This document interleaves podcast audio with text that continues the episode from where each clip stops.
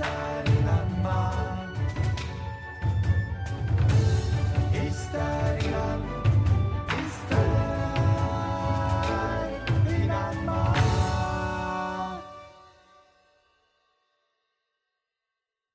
Sıcak çöl kumlarından soğuk şelalelere, dünyanın en yüksek noktasından yer altına kadar birbirinden ilginç mekanlar ve karakterlerle çıktığımız eşsiz yolculuğa var mısınız? İster inanın ister inanmayın birinci bölümüyle başlıyor. Merhabalar, ben Zeynep. Bu programda sizlerle önce mitoloji hakkında biraz sohbet edeceğiz. Sonra da Anadolu'dan tutun da Mısır'a kadar farklı toplumlardan seçtiğimiz ve sizlerin de beğeneceğinizi umduğumuz mitolojik hikayeleri anlatacağız. Ve sıra sende. Merhabalar, ben de Ece. Umarım birlikte bolca eğlenmeli ve bir yandan da bilgilenmeli vakitler geçiririz. Şimdi mitolojik hikayeleri anlatma fikri nereden çıktı diye soracaksınız. E başta ben de sordum ama Zeynep çok ısrar etti, kıramadım.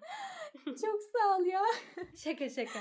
Tamam madem başladık o zaman bahset bakalım neymiş bu mitoloji? Mitoloji, mitleri, mitlerin nasıl doğduklarını ve anlamlarını incelen bir bilimdir aslında. Hı hı. İnsanlık var olduğundan beri hayat, ölüm, doğayla ilgili, evrenle ilgili, yaratılış ve insan ilişkileriyle ilgili konuları anlamlandırmaya ve açıklamaya çalışmış. Bu soruları da dünyanın farklı bölgelerinde küçük bir toplum da olsa, kabileler de olsa, büyük medeniyetler de olsa kendi çevrelerinden etkilenerek hikayeler ve mitler oluşturarak cevap bulmaya çalışmışlar. Genel anlamda mitolojide tanrılar, tanrıçalar, periler, canavarlar gibi efsanevi karakterler bulunuyor. Aslında bize efsanevi gibi gelen bu karakterler, hikayeler bir zamanlar insanların inanç sistemleriymiş. Hmm. Ayrıca mitoloji bize insanlığın gelişimi hakkında da bilgi veren en önemli kaynaklardan. Farklı toplumların kültürlerini mitoloji okuyarak öğrenebiliyoruz. Bu farklı toplumlardaki mitlerin ortak noktaları çoğunla bireylerin kendileriyle ilişkilendirebilecekleri hatta ders çıkarabilecekleri anlatıların yer alması. Şimdilik bu kadar açıklayalım. Sonraki yayınlarımızı zaten anlatmaya devam edeceğiz. Tamam hadi o zaman bugün hangi hikaye anlatacağımızdan biraz bahsedelim. Bugün Yunan mitolojisinden Narkisus ve Eko'nun hikayesini anlatacağız. O zaman hikayeye geçmeden önce biraz karakterlerimizi tanıyalım. Bir zamanlar Olimpos'ta görenlerin dönüp bir daha Dur, dur, dur. bakmaktan... ke-. Daha hikayeye başlamadık. Ay ama hikayenin havasına girdim. Dur bir dakika böyle devam edeyim. Görenlerin dönüp bir daha bakmaktan kendilerini alamadıkları, herkesin hayran olduğu ama kimseleri de beğenmeyen güzeller güzeli Eko adında bir süperisi yaşarmış. Gören herkesi kendine aşık edecek kadar güzel olmasına rağmen bir kusuru varmış. O kadar gevezeymiş ki konuşmaya başladığında susmak nedir bilmezmiş. Göklerin tanrısı Zeus, Eko'nun bu huyunu bildiğinden ne zaman karısı Hera'dan gizli nimfelerle vakit geçirmek istese onu Hera'nın yanına gönderip oyalamasını istermiş. Bir süre sonra bu durumu Bu fark arada eden Hera... Hera evlilik tanrıçası. yani görüyor musun? Evlilik tanrıçası bile aldatılıyorsa. Neyse. Bir süre sonra bu durumu fark eden Hera çok öfkelenmiş ve Eko'yu lanetlemiş. Senin sesini keseceğim. Artık sadece son kelimeleri tekrarlayarak konuşabileceksin. O andan sonra hiçbir zaman söze ilk başlayan kişi olamamış Eko. Sadece son kelimeleri tekrar edebilmiş. Bir gün Eko'nun yaşadığı ormana genç kızların hayallerini süsleyen çok güçlü, oldukça yakışıklı ama bir o kadar da kendini beğenmiş bir avcı olan Narkisus gelmiş. Bir peri ile insanın oğlu olan Narkisus'u doğduğu zaman annesi Liriope falcı Teresias'a götürmüş ve bir kehanette bulunmasını istemiş. Ömrü uzun olacak mı? Teresias da kendini bilmediği sürece oğlunun uzun bir ömrü olacak diye kehanette bulunmuş. Geleceği bilmesi gerçekten bilmiş midir? Sen onu sadece bir falcıymış gibi düşünme. Aslında bu onun bir laneti. Nasıl yani? Teresias kahin olmadan önce 7 yıl boyunca bir kadın olarak yaşamış. Kadınlar hakkında önemli ve söylenmemesi gereken iki keşifte bulunmuş. Bu keşiflerden ilkini Hera ve Zeus'la paylaştığında Hera çok kızmış ve onu bir anda kör etmiş. Bu da Teresias'ın ikinci keşfini yapmasını sağlamış tabi. Her kadın bu gerçeği duymaktan hoşlanmıyormuş. Zeus da bunun üzerine durumu telafi etmek için Teresias'a geleceği bilme gücünü hediye etmiş. Hmm, çok tuhaf. Neyse o zaman şimdi hikayenin asıl başladığı o güne gelelim. Eko her zamanki gibi ormanda gezinirken uzaktan Narkisus'u görmüş. Görür görmez de aşık olmuş. Narkisus ondan habersiz ilerlerken Eko aşkından yanıp tutuşarak onu izlemiş. Nihayet Narkisus onu hissedip bağırmış. Orada kim var? diye. Var. Diye cevap vermiş Eko. Ardından Narkisus çık ortaya demiş. Ortaya. deyip saklandığı yerden çıkıvermiş Eko'da. Karşılıklı bir süre böyle devam etmişler.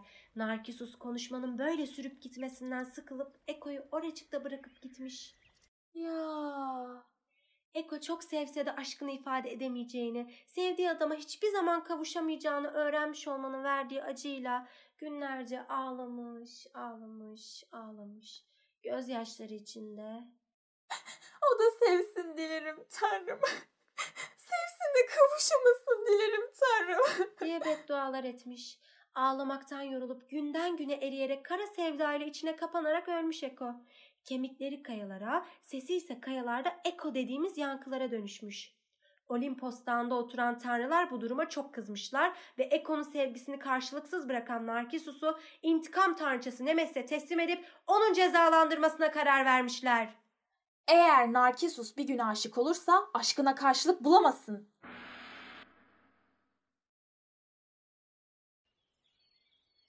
Ormanın derinliklerinde oldukça berrak bir pınar varmış.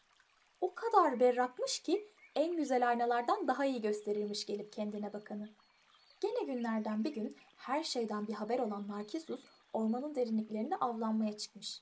Uzun bir yürüyüşten sonra Pınar'ı görmüş ve hemen başına yaklaşmış susuzluğunu gidermek için.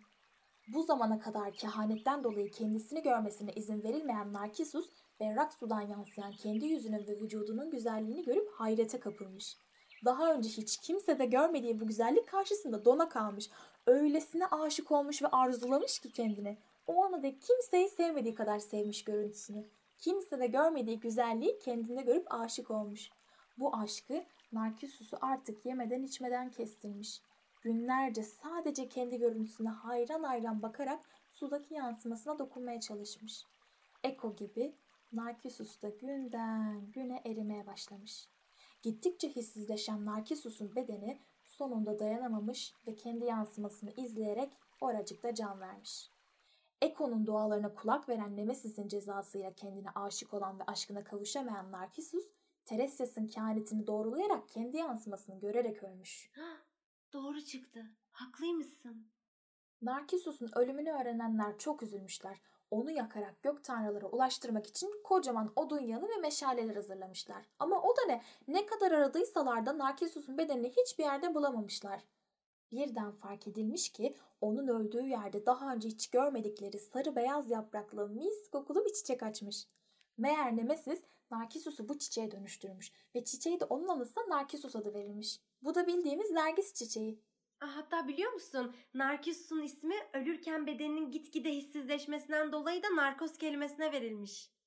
Evet evet, narsizm kelimesi de kendini beğenmişliği ve kendine aşık olmasından dolayı yine Narkisus'un isminden türemiş. Ha bu arada Narkissus ve Eko'nun hikayesi Salvador Dali gibi ressamların eserleri ve bazı kitapları da konu olmuş.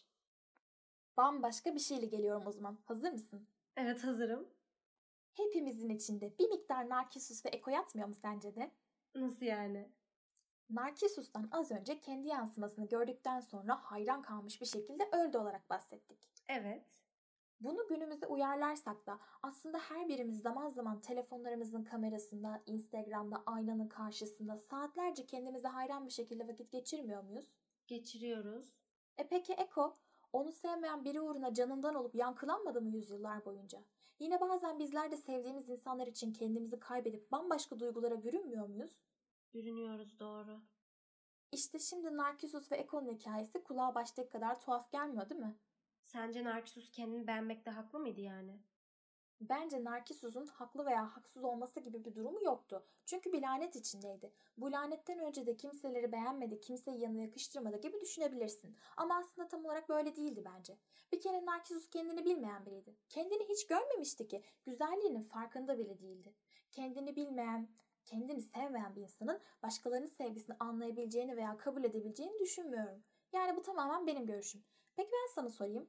Narkisus'un hak ettiği ceza sence bu muydu? Ya da ceza almayı hak ediyor muydu sence? Hayır hayır bence kesinlikle değildi. Çünkü Narkissus ya da herhangi biri sırf karşısındakinin sevgisine karşılık vermedi diye cezalandırılmamalı. Ha bu arada Eko hep yan karakter olarak göründü ama Eko olmasa Narkissus'un da bir hikayesi olmazdı. Hatta Nemesis de bu cezayı vermiş olmazdı. Ve şöyle söylemeliyim ki Teresias'ın en başında bulunduğu kehanetin gerçekleşmesi geleceğin önceden planlı olduğunu, bu da Yunan mitolojisinde kader anlayışının olduğunu gösteriyor bizlere. Evet o zaman şimdi canlandırma zamanı. Ha bu arada hikayenin içinde bir sır gizli. Ne olduğunu tahmin edebiliyor musunuz? Şimdi gözlerinizi kapatın. Hayal edin. Narkisus su kenarında. Yüzü aşağı dönük, tek kolu suyun içinde ve aklı gündüz düşlerine dalmış halde öylece duruyor. Etrafında ağaçlar, otlar ve gökyüzü. Nemesis arkasında kollarını kavuşturmuş verdiği cezayı izliyor. Şimdi zihninizde Nemesis'in suratındaki o ifadeyi görmeye çalışın. Bir gariplik var. Gözlerinin içine bakın. Uzaktan öyle görünse de Nemesis aslında Narkissus'a bakmıyor. Aslında gözünü dikmiş tam da sizin gözünüzün içine bakıyor. Doğru bildiniz. Bu hikaye Narkissus hakkında değil, sizin hakkınızdaydı. Hikayenin sırrı şu. Hikayenin kendisi su kenarı. Sizin su kenarınız. İçinde ne görüyorsunuz? Bir yansıma ve yansıttığınız diğer şeyleri. Ne yaşadınız, ne yaşattınız. Hepsi şu an apaçık ortada. Arkanıza bakın. Nemesis orada. Cezanın ne olduğunu tahmin edebiliyor musunuz? Gözlerinizi açın. Size ikinci bir şans verildi. Bunu iyi değerlendirin.